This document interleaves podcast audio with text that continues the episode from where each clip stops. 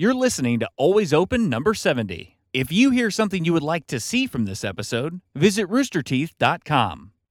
Oh, yeah, sorry. Hello, everyone. Welcome to another episode of Always Open. On today's show, we're going to be talking about if you could change something about the world, what would it be and why? A question from our box of issues, maybe one or two of those, playing a game of cupidity, and we're doing a new little segment right here at the beginning of the show that you'll see in just a second. I'm your host, Barbara Dunkelman, and with me today, I got my friends. Hannah and Mariel are friends. I was waiting for the actual introduction. No, I'm just kidding. I got my coworker. Hello. My coworker. Only coworker. Only coworker. Just one. I'm Hannah McCarthy. Yeah!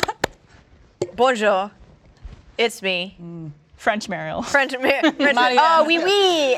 Je m'appelle Mariel. Je suis de Austin, Texas. Nice. That's about... You are Austin, Texas. Yes. Damn. Je suis de. Isn't that I'm from? Yeah. Je suis de. Nice. Je suis de. I don't remember. None of us are qualified. Bitch. I remember none of my friends. Papillon. Yeah. Un papillon. Oui, oui. Oh, it's fromage. Yeah.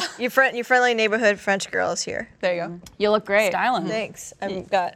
I'm just... My friend about to drop some merch, so I don't know, she's a real bitch. Don't tell her I said that, but is she also your coworker? She's also, more importantly, she's just my coworker. That's a good turn. Goodness. Yeah, look at this. The Barb stuff, you guys, go get it. It's out. You can get French fries. Unless you're a first member and you're watching this on Monday. It's out tomorrow. It's out tomorrow. Nice. Yeah. Congrats, by the way. Yeah. Hell yeah. Amazing. New release. Thanks. Fantastic. Beautiful. Thanks, man. I'm wear it backwards. Yeah. I expect. Or you cannot wear it at all. I should have done a poodle. Your hair is damn. Poodle skirt. Q3. Yeah. I should have rented a poodle for the photo shoot for the merch. That's a good idea. There's time. That would have been cute. There's time. I know. You could go to the Louvre. The Louvre. Oh, I thought you were saying the Lou. You could go to that too. Yeah. Just go to the French bathroom. That's a little more accessible. It is. The Louvre. So it's true. I'll just go to the Louvre. Why can't we? That's true. Bullshit. Well, welcome, ladies. Thank you. Hannah's first time. First terrifying. Hannah, I didn't know this was your first time. Yeah, definitely. Hannah is one of our favorite people in the whole world. She works over in live action. Do you want to tell the audience a little about what you do and all that jazz? Yeah. I work, as you said, work over in live action. I'm a producer and writer over there. I work on all of our docs, on all of our unscripted shows. I've been over there. I think it'll be almost 2 years. We're coming up on 2 years. Girl. I know. It seems it doesn't seem like it's been that long. But no, it feels like you got hired yesterday. Yeah, yesterday. Yeah. And you used to do RT Life when you first. I did. So you did all the great RT Lives. I did a lot of RT Life. Probably hear your voice in a lot of the background. If you recognize the deep voiced lady, this one. Yes. Thank you. But yeah, it was actually great starting on RT Life because I got to meet just everybody all at once. Yeah. Because it was basically someone would be like, oh, we're doing this crazy thing. You were I'm going to open up my Snapchat and get a bunch of dick pics. Yep. Come on over. And I'd be okay. So I just got to meet people really, really quickly at the company because I was just running around filming everything. That's what we should just make everyone do. Yeah. It was great. Right? That's your orientation. Hey, yeah. Run around. Film 3 RT Lives in the next 2 weeks. Yeah, exactly. One of the first things that we ever filmed together, which was, this is kind of how we got to meet each other, was the what was it? Dirty Santa. It was Dirty Santa. Whatever. Bad Santa. Bad Santa. Yeah, it was you and Tyler. And I.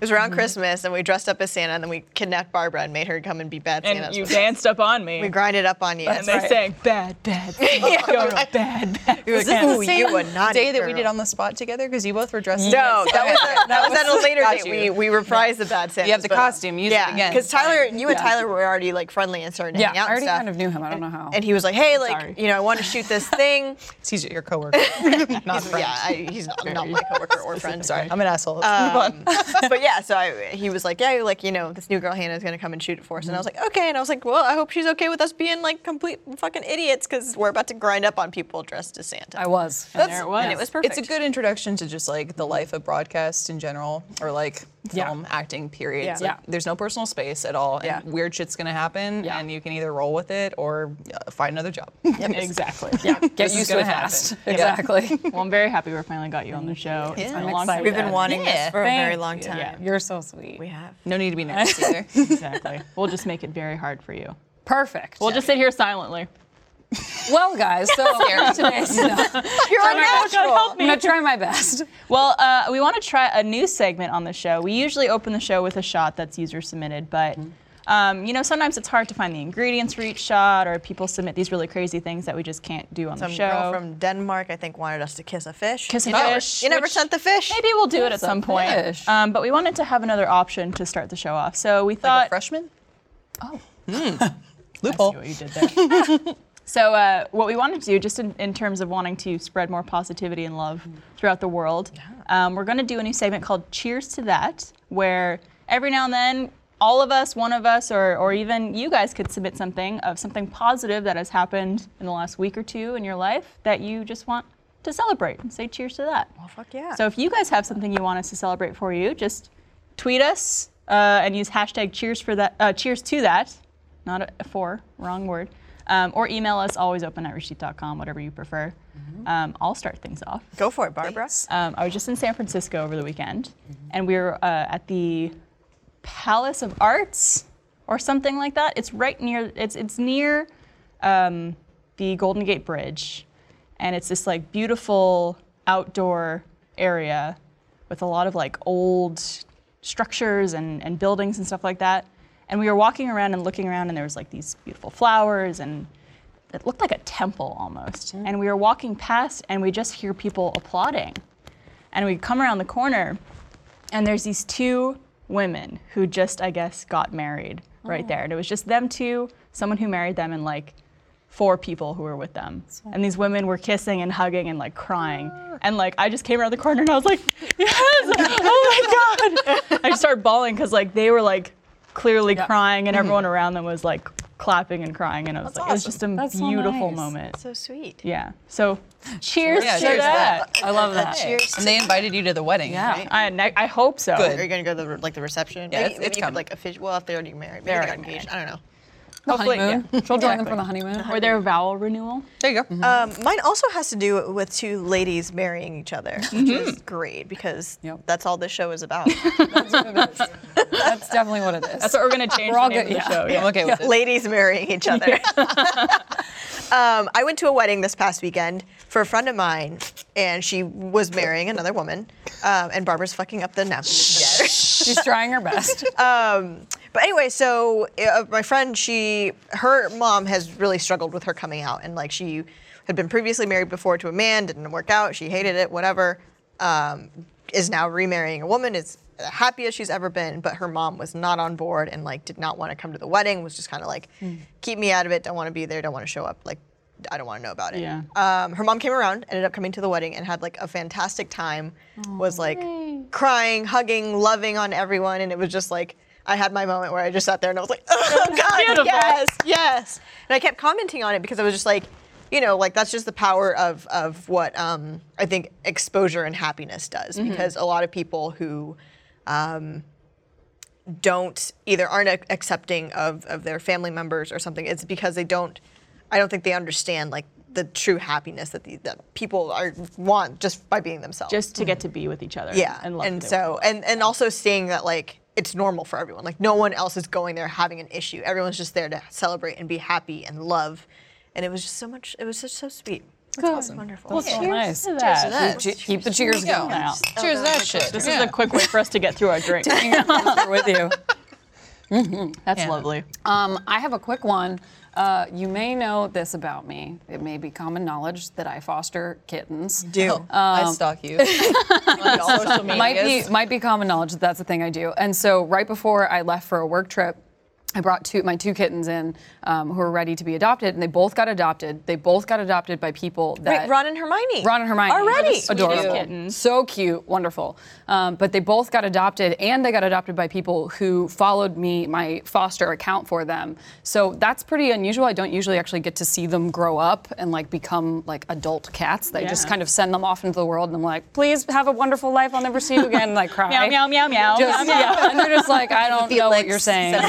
At all.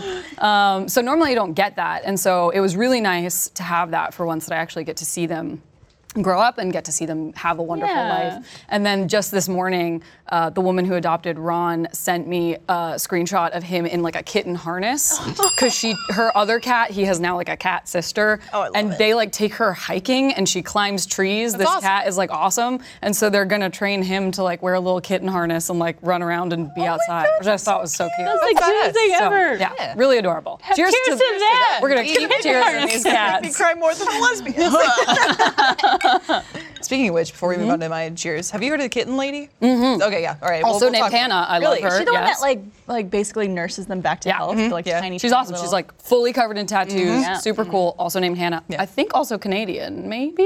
I'm not sure. She's also hyper intelligent. She does seminars all the time. So smart. Yeah, I like watching her stuff. But anyway, my cheers is this past week I went to Dallas to get some dental work done, which sucked. But cheers to that. Yeah, I know. Cheers to that. My looking good. I got some straight teeth now, much to my mother's chagrin. But the positive side of it is I get to visit my grandfather, who has Alzheimer's and dementia, and he doesn't remember who I am, but he remembers that like I'm important. So I like going to talk to him, and he's still, I don't know, there's like pieces of him that emerge where I'm like, there, okay, like you're back, you're still there, no problem.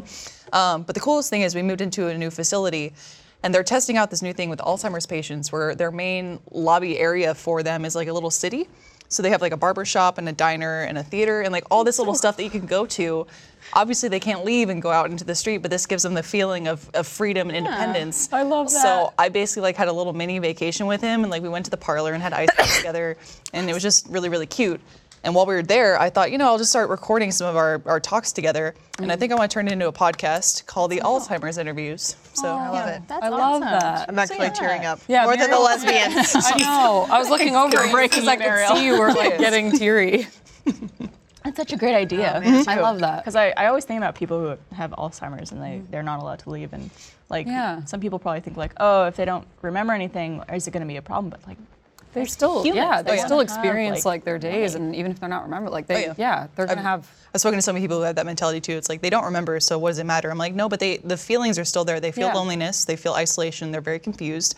I mean, when I used to visit my grandfather's other facilities, I had patients would come up to me and say like, where am I? Or like, where am I supposed to be? And I was like, you know what? I don't know who you are, but I can spend 10 minutes talking to you, and I would like draw them a little picture or something. And that's a good thing too, if you get them a memento, something they can look at later. So I would always draw them like a little cat, and I'd write under it like, you are so loved, and then give that to them. So nice. So, like, here you go. The theme today is just love and cats. I know. Fuck. And cats and cats. Oh, I love it. Well, let's move on and do some cupidity. This is actually a good icebreaker too. Yeah. Now that I know about it. Yeah, I'm glad we tested this together.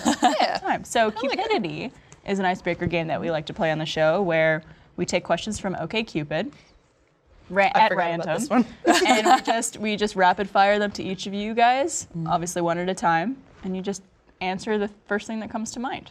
Okay. Some of them might be a little personal. I'm terrified. You'll be fine. Cheers. We'll be fine. This is where we just cats. Answer every question with cats. It's just going to be cats, no matter what. Some of them are like easy, like what's your favorite color? Cats. Cats is my favorite. Cats. All right, Lindsay, you ready to go first? Yes. We ready with our timer? And go. Do you feel that animals are more important than humans? Certain situations, yes.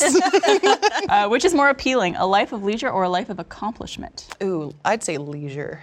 Yeah. If you don't do anything at all for an entire day, how does that make you feel? Awesome. Do you wish things like vampires, fairies, werewolves, ghosts, or something along those lines were real? Yes, and I wish I was any of those. Done. Awesome. Oh, so fast. Yeah, it's only 25 seconds. Wow. Yeah. Okay, it goes quick. I mean, I've said it on here before. I used to tell people I was a genie, and I just needed to get my third wish completed so I could escape my elementary school. So. That's amazing. I'm with you also on the leisure thing. Oh, yeah. Like done. If I could choose between going out and doing something exciting and fun, or like staying home and ordering pizza and watching Netflix, I'm like... What was the question? Done.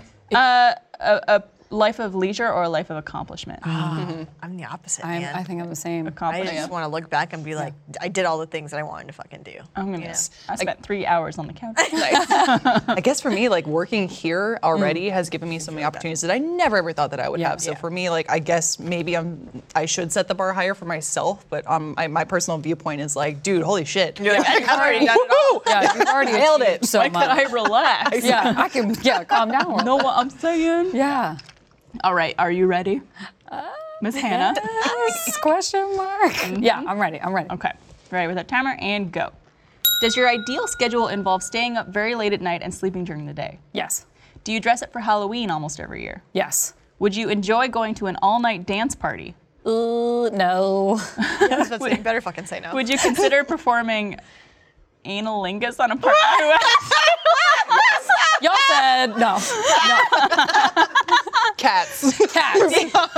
My safe word. I'll do one last one. Do you find that arguing with your significant other is arousing to you?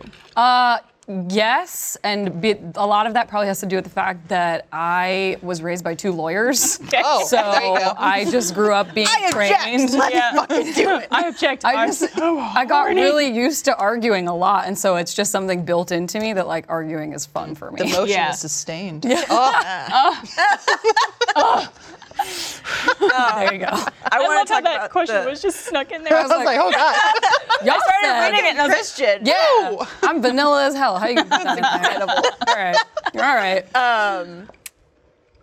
The question about staying up all night to party or something. What was it? Party. All night dance party. Yeah. Because it is so hard for me to get Hannah to do anything on the weekends. That's true. The weekends is a relaxed time. Yeah. Well, yeah, but also I'll be like, hey, let's go get a drink. She's just like, why can't we just stay home? I legitimately remember a text where I was like, why can't we just use adult coloring books and watch a movie in our pajamas? That's like, gotta get out of the house every once in a while. I'd always just try and blend the two where I'm like, you guys come over to the house and we'll get drunk there. Yeah. Okay, great. Yes, a little bit of everything. Yeah, why can't I just stay home? I respect it. Stay home club. I much prefer house parties and house activities than going somewhere. I agree. That being said, if I do go out and about, I know there's always that reluctancy of okay, I'm gonna go through especially Austin, there's traffic. Parking is a fucking nightmare. Yeah. We have to deal with babysitter now, making sure that Iris is taken care of. Everything's expensive. Yes. And so I'm like, okay, there's a lot of negative factors here, but the second I'm there, I'm having a blast. Yeah. Yeah. I'm like, woo. That happens to me every time I'm invited somewhere. Yeah. I always end up saying yes because I never want to be that person that's just like, no, I don't really have a good reason, but nah. Yeah. So I usually end up going, and I'm always like, I don't want to do this. I'm just like, I'm so lazy. I'd rather just stay home. And the second I'm out, it's like, I'm glad I came. Right. This is fun. The alcohol helps. Yeah. The alcohol and sometimes the good company every now and then. Yeah. Nope, just the alcohol. It was your birthday, I think, 2 years ago, where we were going to go get dinner or drink somewhere and then go to Barbarella's. Oh, yeah, Luster Pearl and then Barb's. And I knew this was going to happen, so I mentally and physically prepared for it all day. I'm like, I know I'm going out tonight. I know I'm probably going to get drunk. It's going to be a late night. And so I was fine. Yeah. But if someone's like, let's go get drinks or dinner, and you go out and they're like, now let's go to this other bar and continue that. Yeah. I'm like, oh. Yeah, you have to be ready for those kind of things. Mm-hmm. Yeah. Especially it's such a pain in Austin now. Yeah. That's a pain anywhere. That's true. After the age of 21. Yeah. We're all old ladies. We're can't we just stay home? Can't we just have in our house? Yeah, with our cats. It turns into 10 p.m. I'm like, oh, I'm going to go to bed. Yeah. It's getting late. Exactly. All right, Ms. Merrill. You ready to go? All right, let's do it. Let's do. And go. Do you believe the term meant to be, as in fate or destiny with another person? Do I believe in it? Not really. Generally in life, what makes you happier, quality or variety? Mm-hmm. Quality. Divide your age by 2. Have you had sex with at least that many people? Yeah. Surprise math question. I was like, no. Wait. Wait. Divide your age by 2. Okay. Yeah. 13. Have I had sex with that many people? Yeah. Over or under? Would that be how many people? I guess it's at least that number. No. Okay. No.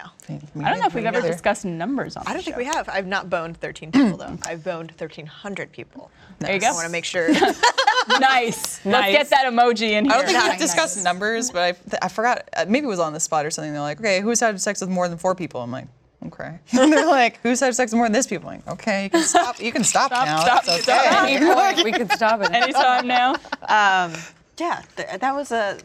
You can't do math, clearly. Yeah, that would have gotten me. It's getting easier and easier for me to divide my age in half as I get closer to 30. Happy birthday, P.S. Yeah, happy birthday. At this point now, a couple of weeks ago. Yeah. Your birthday is the same day as our nephew's birthday, so we will never forget it. Yep. Mm-hmm. I always know I'll get a birthday message from Michael, too, because I know it's his little nephew. And he's like, I know this date every time. That's sweet. Did you do anything fun? Yeah, got some bevs nearby for like an hour or two, and then went to dinner with Trevor. Nice. Had a lovely evening.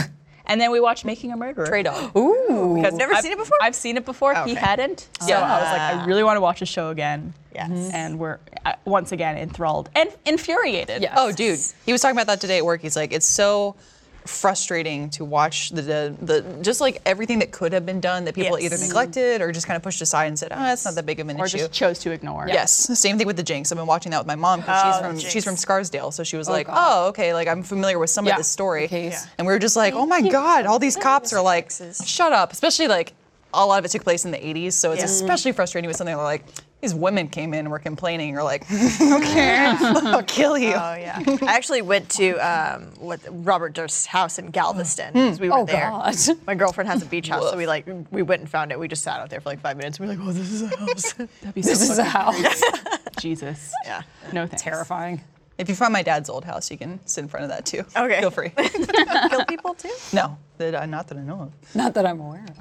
All right, Barbara, are you ready? Yes. And go. Have you ever had sex with a person within the first hour of meeting them? No. Would it bother you if a partner insisted you were perfect and refused to acknowledge your shortcomings? Yes. Have you ever had sex in a place where there was a high risk of being caught? Yes. Should your mate also become your best friend? Yes. When having sex, do you like to have your hair pulled? Gently. If given the chance, would you rather learn to play a musical instrument or learn to speak another language? Ooh. Probably another language. Same. At this point. When I was younger, I probably would have said instrument, but now I'm like, I like to travel. Music is a language. Just saying. Well, someone's fancy. I played clarinet in 6th grade. I'm a real savant. I once tried to play guitar, and I learned one chord. Nice. Oh, yeah? Which chord was it?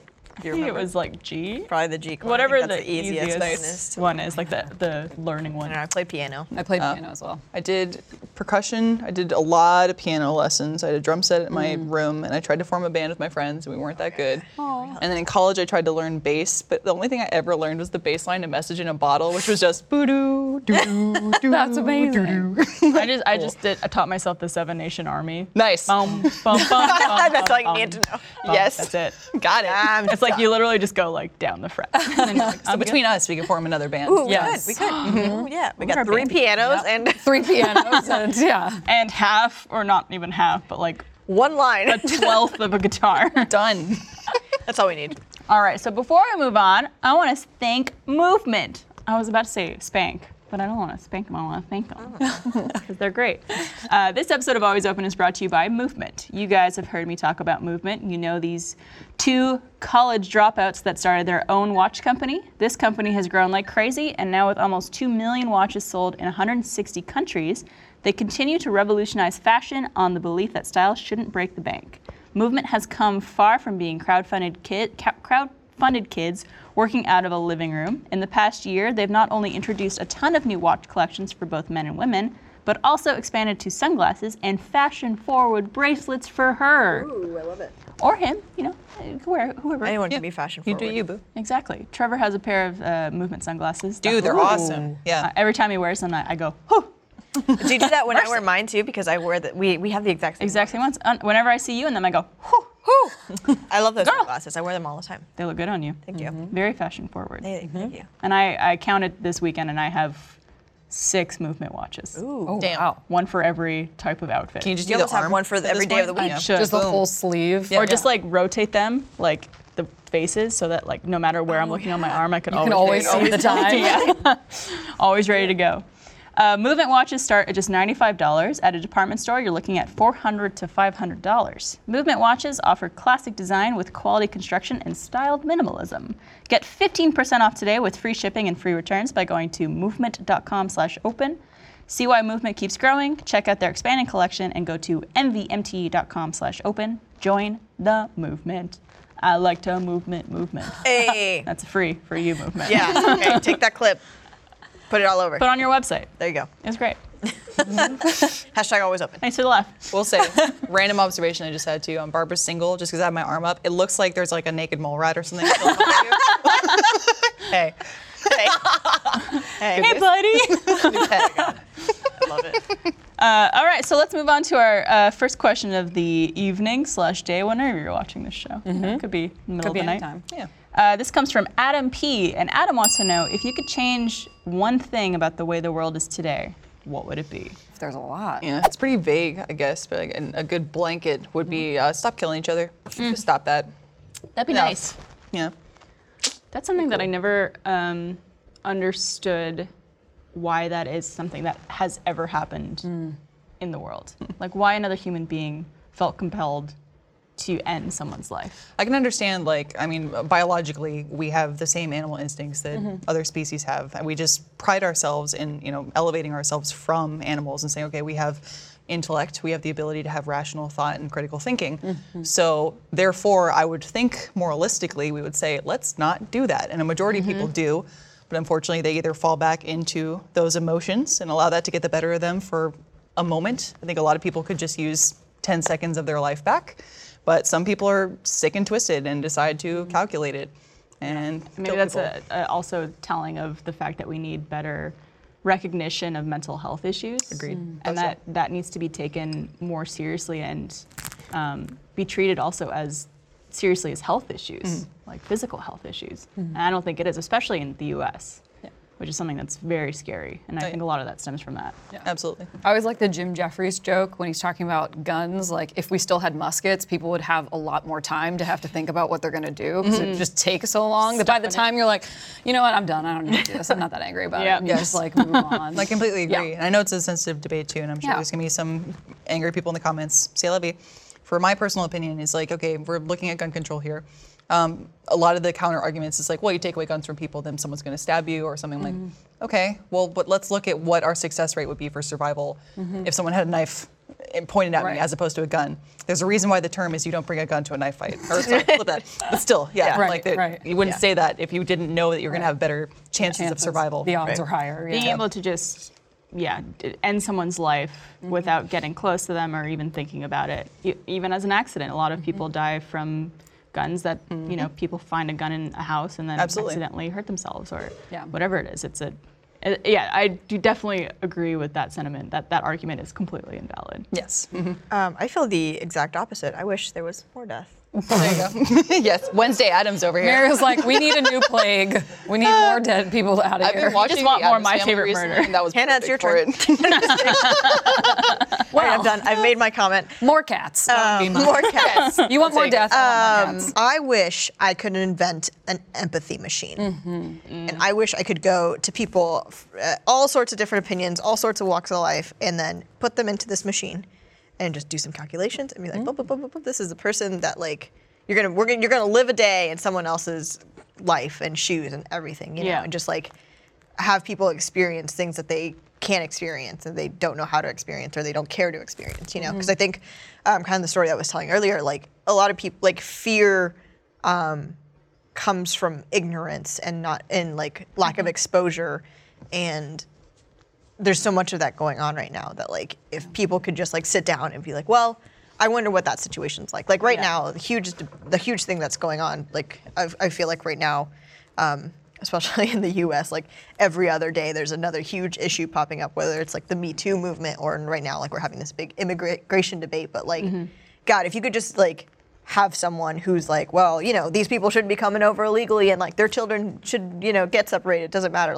I wish you could just put that person in a 3-year-old's shoes and have them get separated from their family. Mother or father of that child that's taken from them. I think there's just so much and I think this comes from any, it's not, I don't think it's a very nonpartisan thing, but there's just so many people who are so closed off from even pretending to empathize with someone, and I'm just oh my God, I have so much empathy, I don't know what to do with it most of the time, so I just cry it out. Yeah. That's kind of what I love about the internet is, there's a lot of negativity there and there's a lot of bad there, but the positive that I get from it is there's this exchange of information and ideas that a lot of people would not have had access to because of things like that. Hey, I grew up in this town, this is how my town thinks, period, or this is how my family thinks, that's how I'm gonna think for the rest of my life. I mean, myself, I was, when we were the generation of Facebook, we were the first people to get involved, and I was wow, I'm talking to people who don't even live in my city, this is so interesting.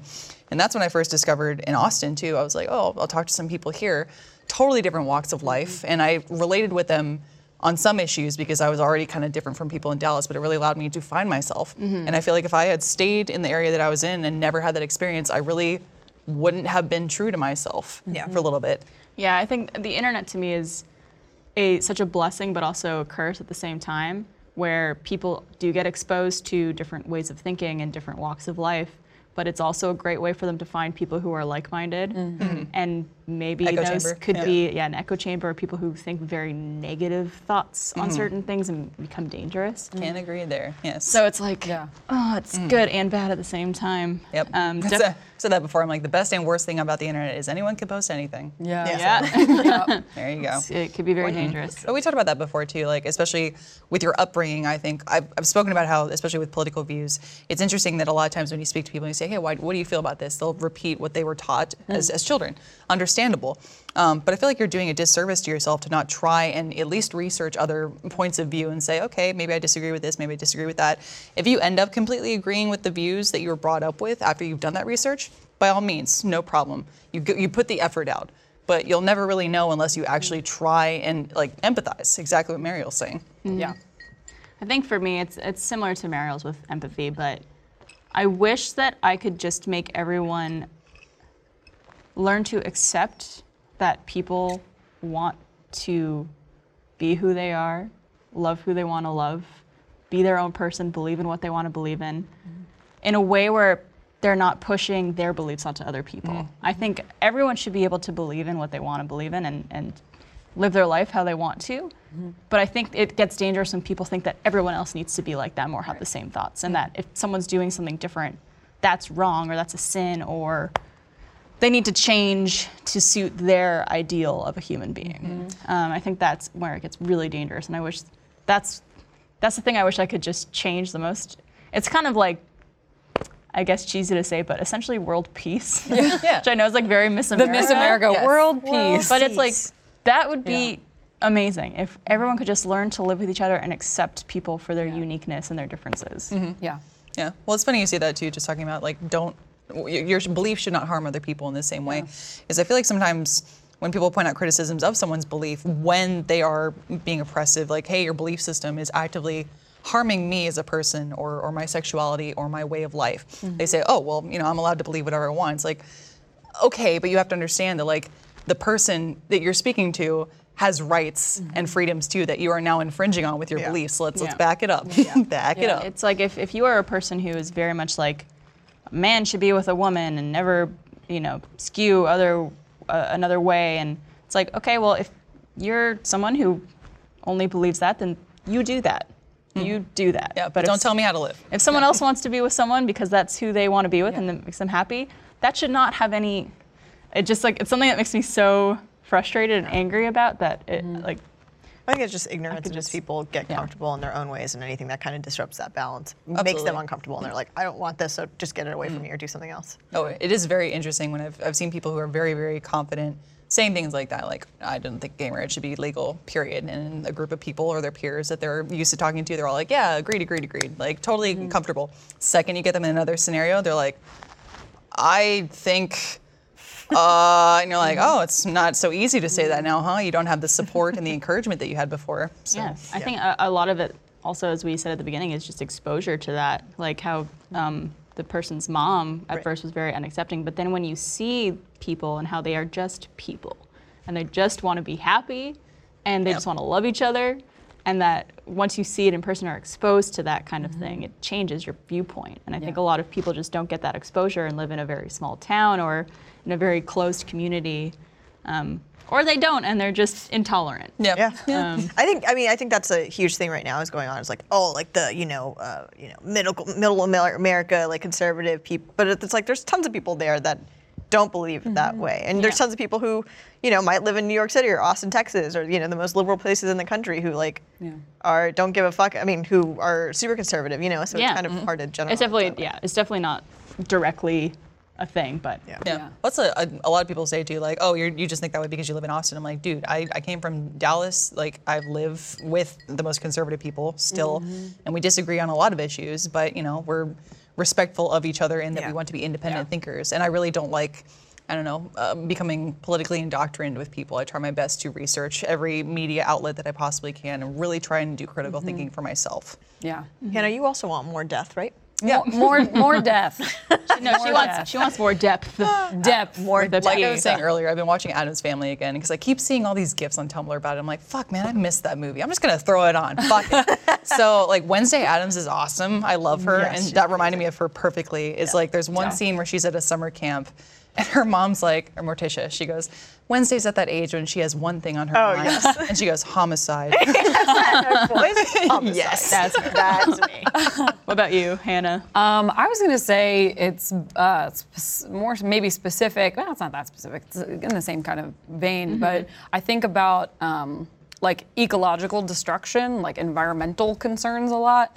It's something that I worry about because I hear about all these things and I see those like horrible videos of like the turtle getting the straw pulled out of its nose, and you're like, what have we done? This is terrible. And so I worry about, you know, I kind of, you were saying if you could build like an empathy machine, I was like, God, I wish I could build like a trash machine that would just like take all of the like waste in the world and turn it into like energy.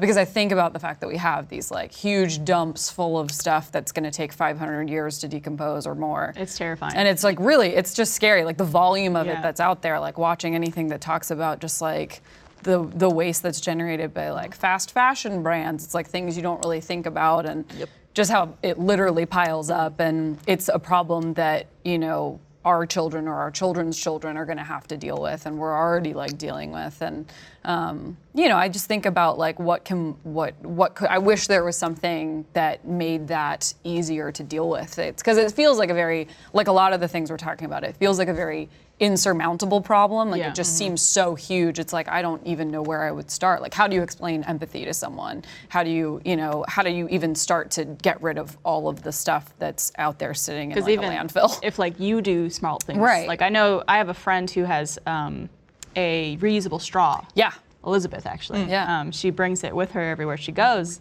because straws are like very dangerous to the environment, and you know, could get stuck in turtles. That's so specific, I know. Like that. Like my nose. Yeah. And it's small things like that where it's like, even if one person is doing the small things, it's like, it's hard to feel like you're having that much of an impact unless more people are doing this and more people on board. Yeah, I just keep hoping there are like really smart scientists out there who are like, I've already figured it out. We're gonna turn all this trash throw it into a turbine, and it's all gonna be great. A super compact. I feel like you're definitely a good example of someone who like, it cares, but you also like walk the walk. Like you take care of foster animals first of all, which I think is a huge important, like very important, because there's a lot of animals out there who don't have homes. But you're also a vegetarian, and you care about the environment in that way, and you're doing things that I think make you feel.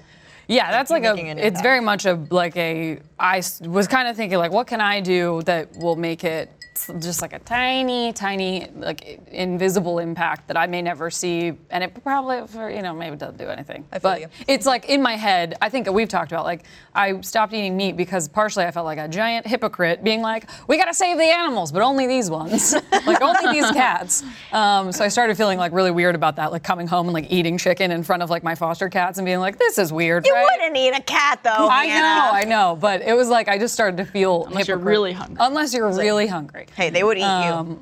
Damn straight. They would. They would. Like, haven't they done studies that say that if they were like at all larger, you'd be toast? Yeah. Like, they'll eat you while you sleep. Well, there was something that like I read that it was like if you were to die and like you were locked up with your dog, like your dog would like cry and like lay by your side for like 2 weeks, and like if you died with your cats, they'd sniff you and like devour you immediately as soon as they realize you're dead. Good, just as I wanted. Yeah. Get these cats off my dress! Well done. That's how I'm gonna die. I'll be like, eat children. My last gift to you. Children. As your mother, my last gift. Consume of God. Bye, my pretties! Like 20 cats just swarm me and then I'm gone. God. You're just laughing.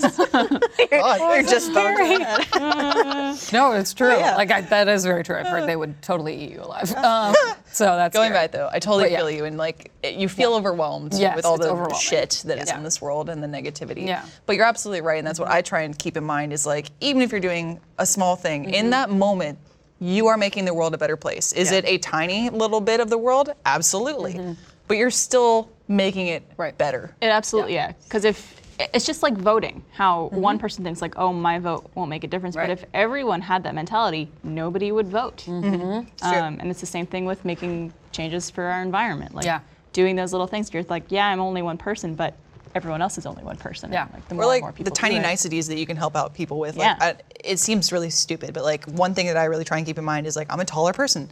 So a lot of times like people on airlines will need help putting their suitcases up. And it pisses me off when people just sit there and go like, oh, this asshole is trying to get their suitcase. I'm like, I will get up and go, excuse me, do you need help? Here you go. Okay, no problem. Again, that's like the dumbest, smallest thing. But for that person, they were like, that was very nice. And for one little moment, they go, thank you. Okay, have you traveled with Iris yet? Yes. Yeah. Have you like on a plane? Yeah. She's actually pretty good. Did she help put someone's luggage? She's also a tall baby. So I put her up there. I was like, okay, good.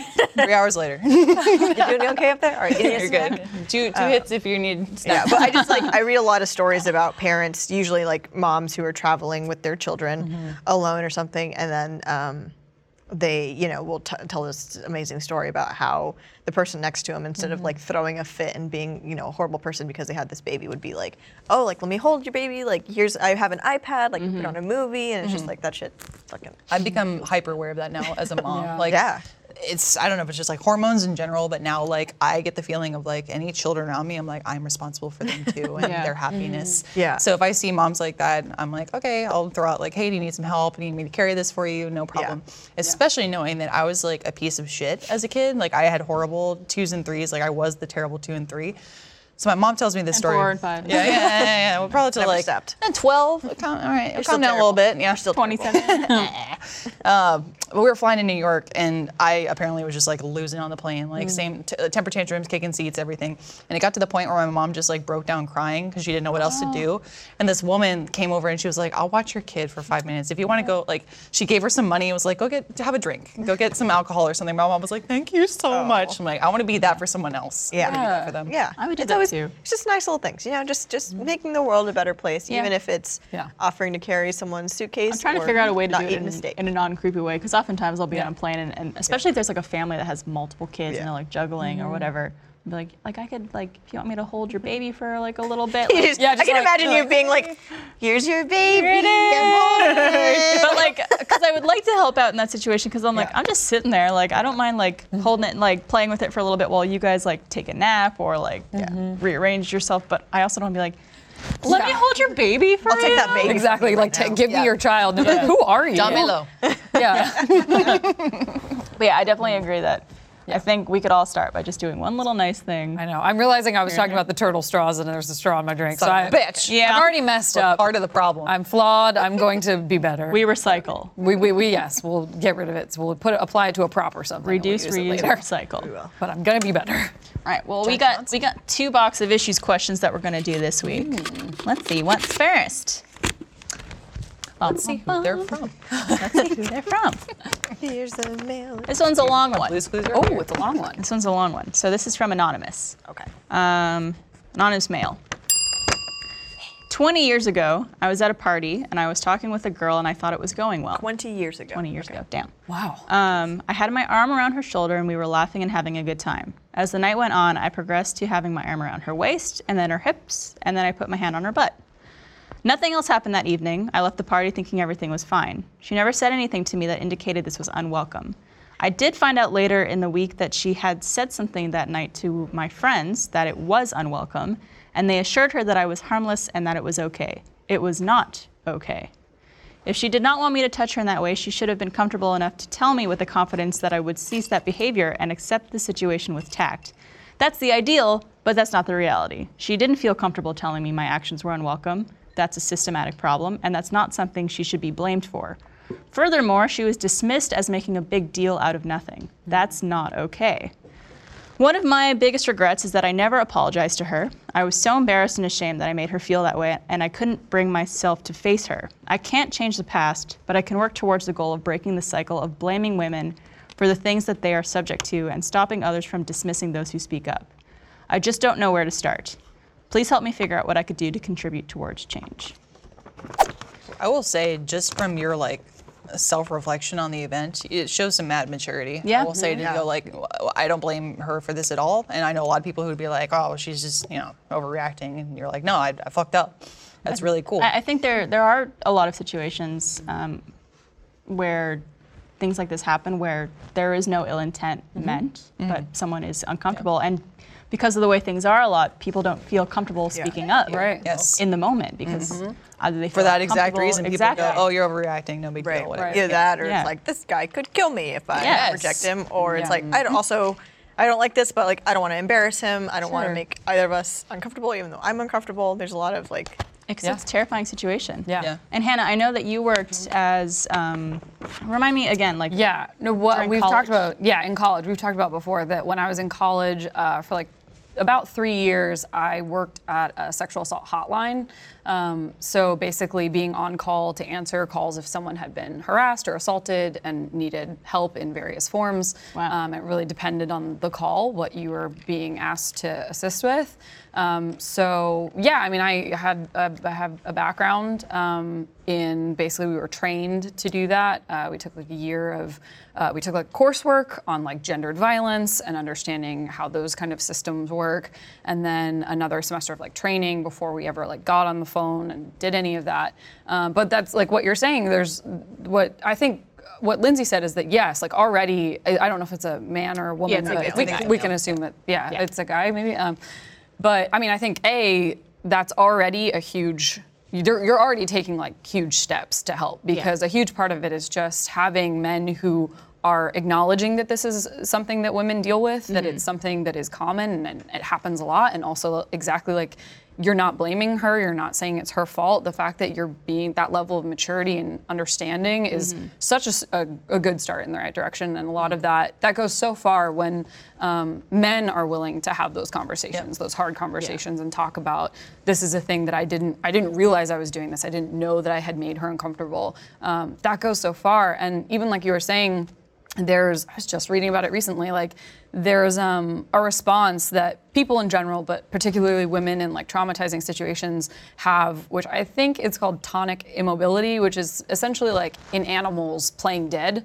It's just like a parasympathetic response that your body has when you're in cases of extreme like tension or fear, where there's always the understanding of like fight or flight. Like we talk about people's, you either fight or you flight, you're gonna punch a guy in the face or you're gonna run away. Mm-hmm. But in reality, a lot of the times like, that like parasympathetic response will kick in and you freeze. Your muscles may tense up, you may do nothing, you may not be able to speak. You just kind of feel numb. And you feel you freeze up. And your brain's just going, stop, panic. I want this to stop. Exactly. And so I think a lot of people don't talk about that fact, that a lot of the time it's, you may not visibly see that someone is having a negative reaction. And I think the fact that, after the fact that you're able to acknowledge, okay, this wasn't the situation that I thought it was. Mm-hmm. And I realize in the aftermath that I feel awful about it. And the fact that clearly this person understands that and moving forward is already being helpful to other people, to women and men. Yeah. I think like the thing I've talked about like a lot with you and with other people is like a big part of it is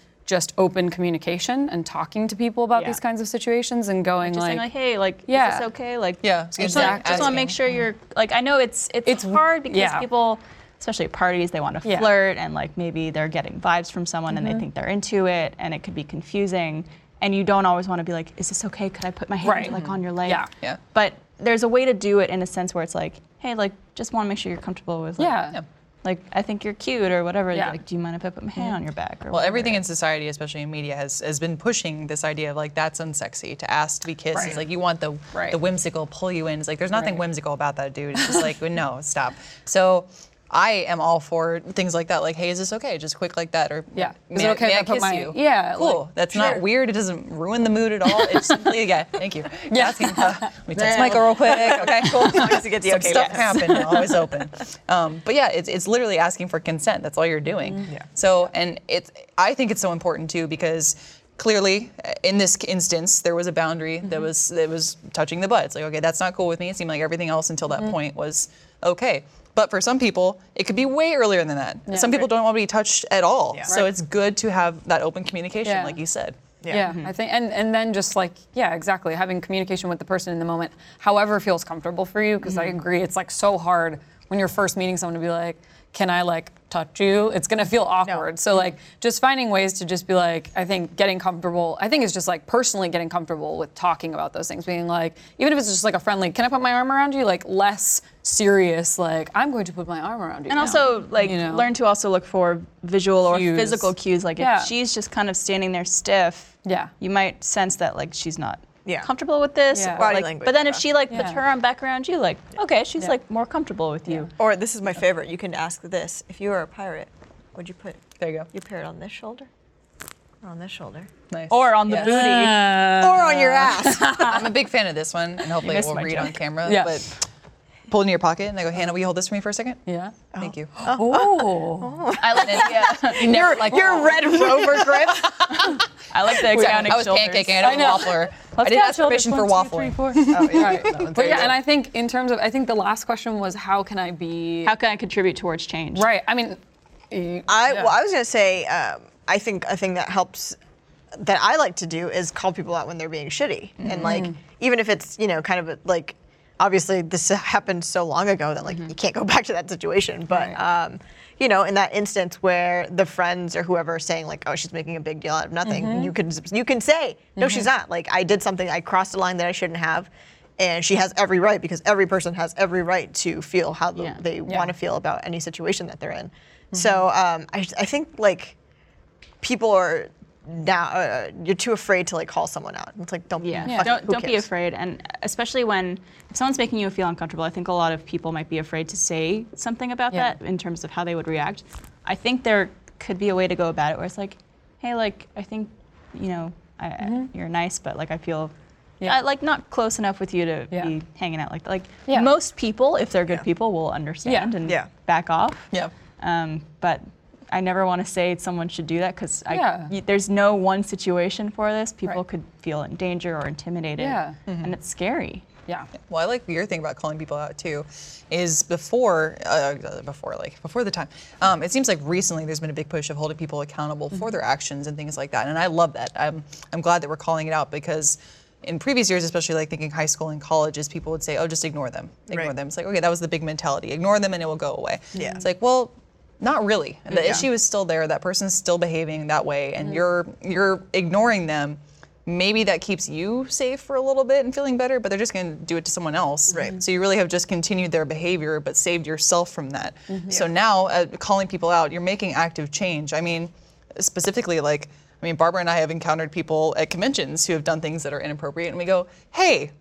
Don't do that. And there's like moment of awkwardness where they go, I'm sorry, but especially like you don't want to be rude to someone who is, a fan of yours and like loves your work or whatever. You don't want to be like, hey, don't do that, because then they're like gonna have this bad impression of you, and they're gonna be like, oh, this person was a bitch, but it's like, still not appropriate.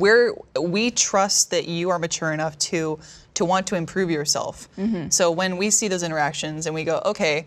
Me, not as Lindsay, the voice actor, as Lindsay as the person, isn't comfortable with this. I would hope that me saying, hey, that wasn't appreciated, is allowing you, again, to have a little bit more maturity and to grow as a person and go, oh, okay, I shouldn't do this anymore. Great. Yeah. So we're really, I know it sounds like a shitty thing to say, but we're doing it to help you. We're not trying to say like, fuck off. You might not know this isn't inappropriate. Have you guys had to do that like pretty often? There was... not really. A majority of people are nice. Not too often. It's maybe like once every couple conventions we go to. Like the worst I experienced was there was a guy who was very friendly and very nice, but he came up and just grabbed me and picked me up. Mm. And usually if like someone's like, can I hug you or whatever? And I'll into the let's do it. Bring it in. I love hugs.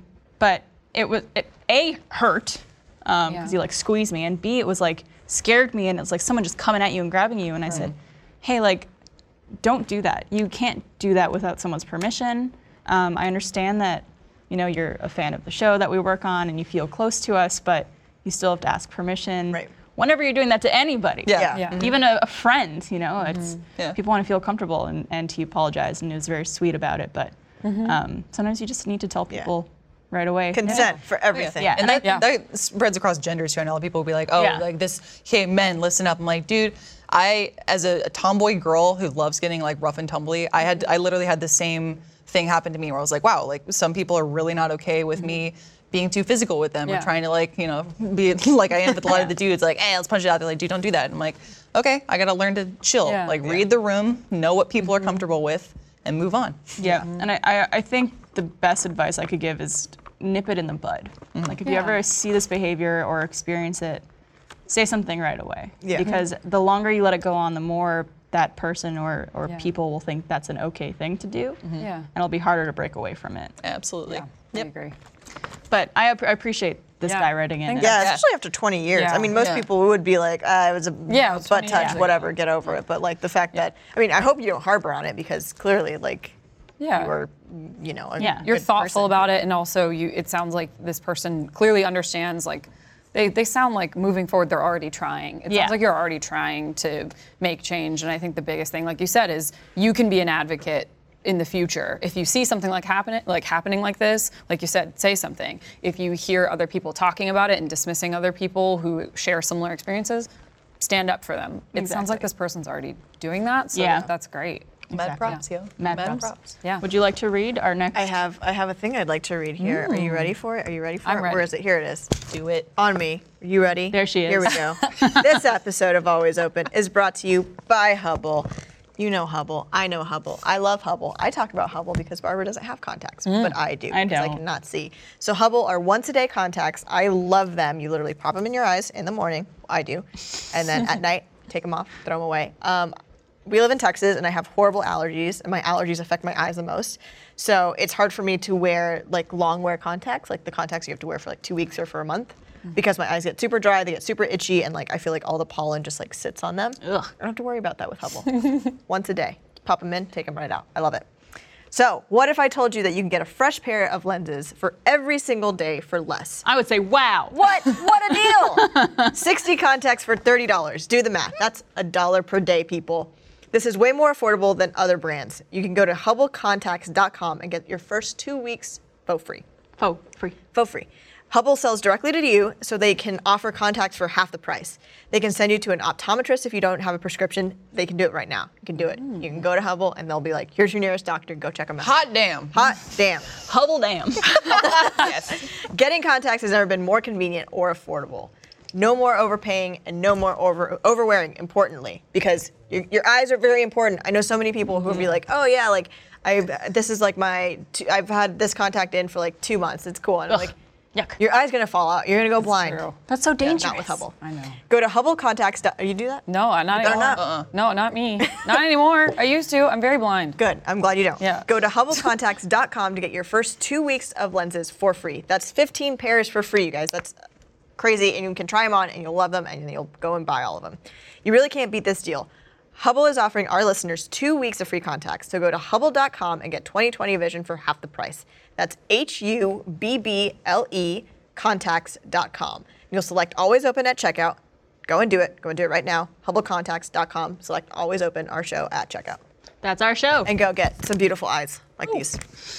Like those peepers. You wear contacts, right? I definitely do. How do you find big enough contacts for your eyeballs? You have the beautiful big blue eyes. Beautiful eyes. Look at them. In the whole entire universe. What did I tell? She is wolf child. I was looking at it earlier. I was literally like, your eyes look so like light green and beautiful from this angle. Wow. And then I was like, but straight on, they look so like icy blue and beautiful. And then she just goes, that's the astigmatism. It's funny because right before when we were doing makeup, Texas got these new lashes.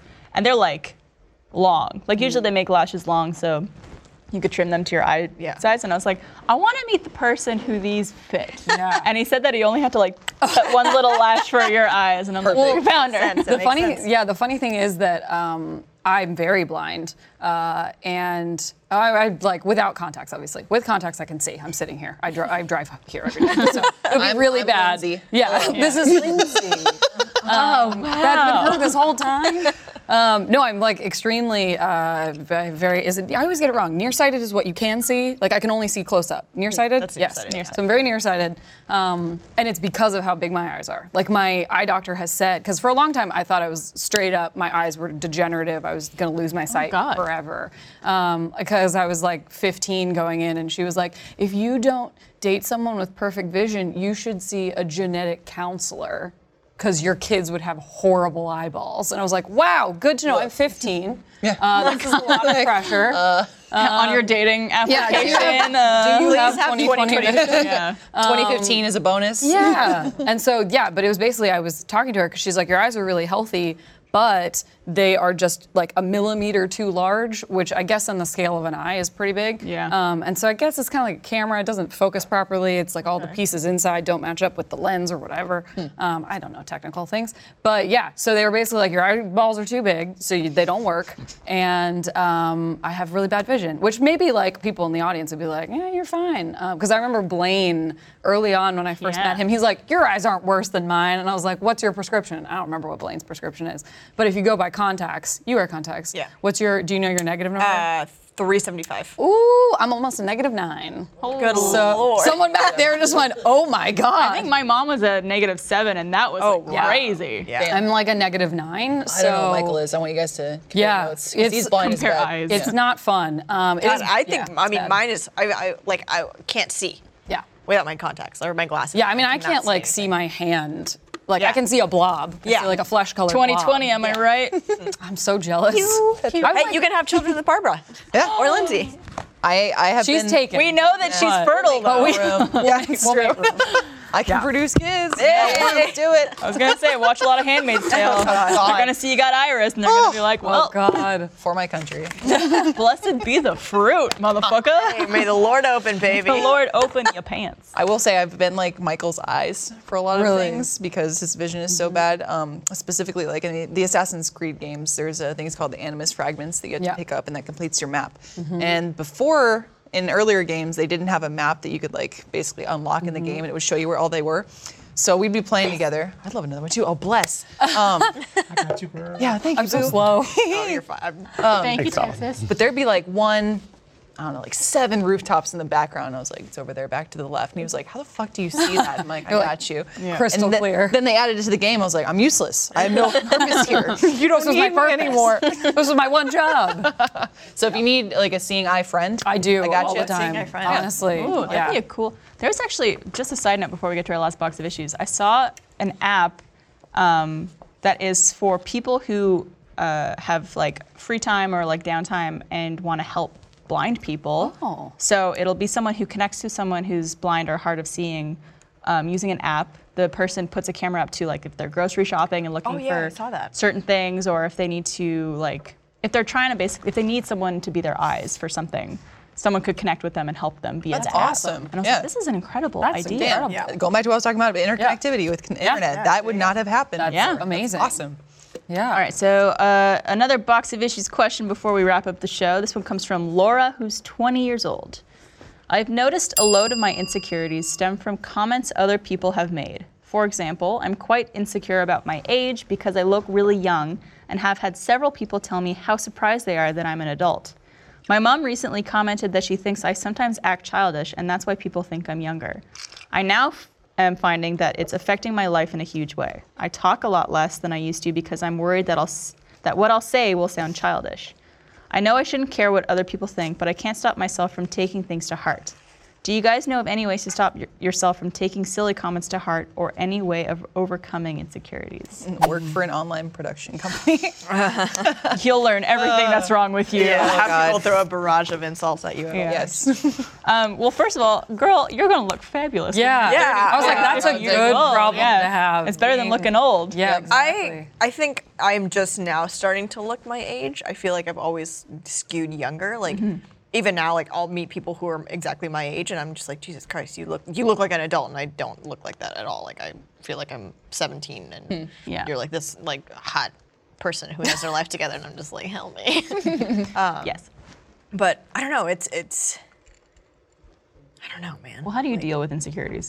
Well, I don't have any. Nice. Damn. Just be perfect like Mariel. Just don't have Well, for me. Oh my God, I have so many insecurities. There's a lot as well.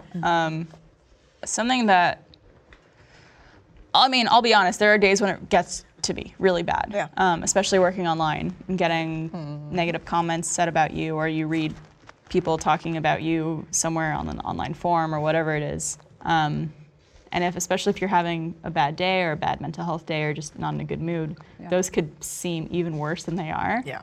And there have been days where I've just like spent all day crying or like had to go home or whatever it is, because it just ruins your outlook and your opinion of yourself. And that's okay. Mm-hmm. That's okay to experience that. Everyone does. You shouldn't feel ashamed of yourself for letting comments get to you, because it happens. No, that's we're all human people. Emotions. But as long as you are happy with who you are, I think that's all that should matter. Yeah.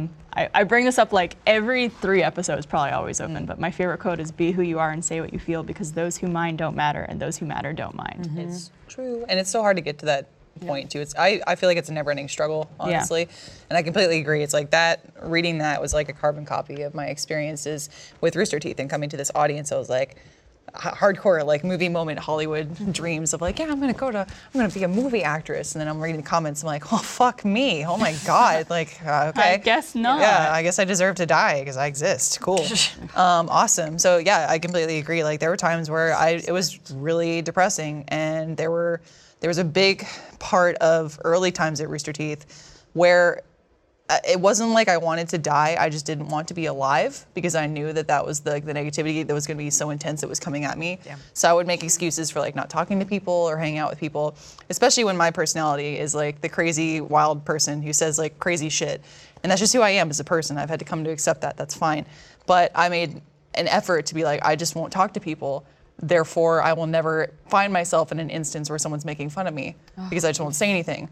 And then I came to realize, I'm like, wow, I'm just like not living. I'm not doing anything. I'm just kind of sitting there existing, because I just don't want to offend other people. Mm-hmm. And it came to a point where I was like, well, do I want to live the rest of my life in misery like this? Or I just want to say, you know, they probably have more issues with them, and that's why they're upset with me. Yeah. So I'm going to move on with my life. Yeah, a lot of people say negative things to validate themselves as people, or to put someone else down to make them feel bigger. Mm-hmm. And it sucks that like this person's mom is saying these things, and maybe your mom has her own issues and feels like making fun of you. Her mom said that she was immature, right? She recently commented she thinks she acts childish, and that's why people think she's young. And I know that's hard too, especially when it's family or someone you care about. And I like to give people the benefit of the doubt that they're coming at that with good intentions, but that doesn't mean that it has a negative effect. Yeah. And I've had that battle with family members too, where they're like, oh, well, maybe if you did this a little bit, maybe if you dressed up a little bit more, maybe if you made yourself more presentable for camera, you just didn't talk about these subjects. I'm like, yeah, but again, I'm not being true to myself at that point. Right. Yeah. I'm making you happy, and I want to make me happy. Yeah,